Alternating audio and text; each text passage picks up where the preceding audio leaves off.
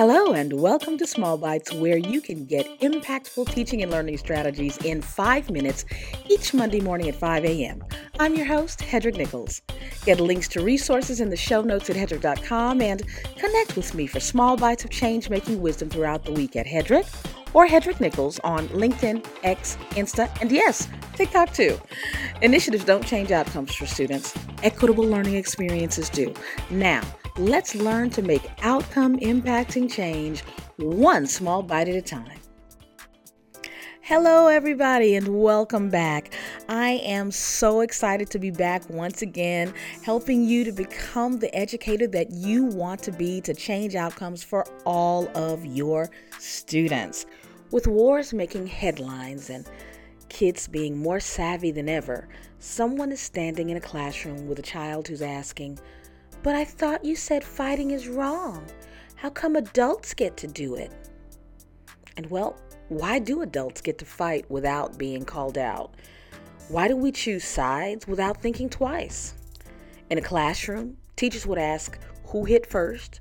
why, who hit whom, and if any foreign objects were involved, they would be taken.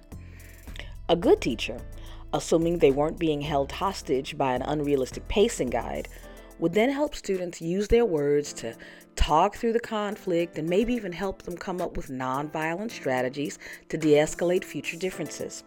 Use your words. No violence, no hitting. Don't bully. Everyone else, stay out of it.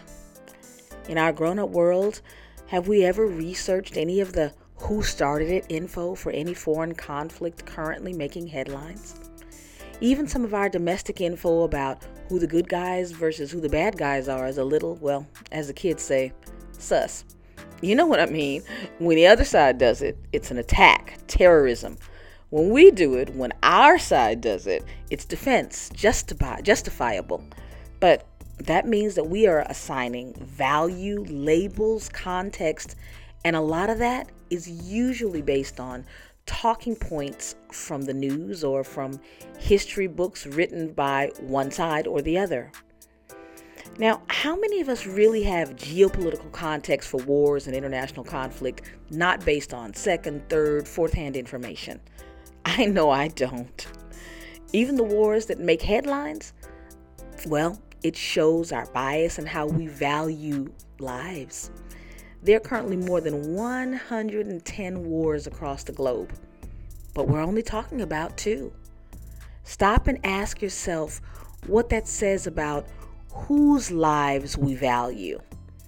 Domestic ones over foreign lives, South Vietnamese lives over North, North Vietnamese lives, Ukrainian lives over Russian ones, democratic lives over communist lives. How do we handle questions about the value of life when we automatically assign value based on, I hate to use this word, but I don't have another one, geopolitical interests? And how will you handle questions when children don't feel safe because kids in another part of the world are being killed or attacked or starved. Will you explain that you're safe, it's not here, it's far away? Will you explain that it doesn't count because the bad guy in their country has to be stopped? How will you justify your answer? How will you make sense of war in a use your words zero tolerance for violence context that your kids grow up in? This week's small bite strategies will help you with that. First, admit that you can't. You cannot make sense of war because, well, it doesn't make sense.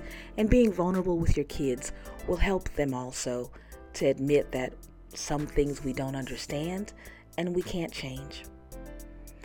Number two, stop supporting laws that stop children from trying to make sense of the world through current event conversations in the classroom.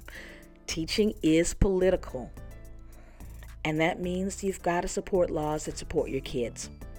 Number three, support teachers with neutral, unbiased talking points and conflict resolution strategies for when conversations get heated. I mean, you know, if you've ever been in a class with students repeating news commentator talking points versus a group of kids who are trying to make sense of the senseless, that can get heated. And if you haven't been there, you're lucky, or maybe just lucky enough to teach pre K.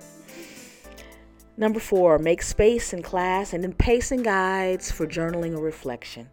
With older kids, talk about the messages from young people around the world telling their truths about war. You know, TikTok is full of tomorrow's Anne Franks. And number five, teach media literacy. Use AllSides media or look at the headlines from different countries to get a broad perspective. Remind students that everyone has an intent for messaging, and knowing that intent can help with recognizing biased or skewed sources. Check the show notes, and you'll find more resources from some wonderful educators. And I hope that this week is not too traumatic for you as well. Sometimes we have Weltschmerz. Take care of yourself so you can take care of the people you love and take care of your students as well. See you next week on Small Bites. This has been Hedreich Nichols for Small Bites. Like, subscribe, follow, leave a great review, and check the show notes and hedreich.com for more resources. See you next week on Small Bites.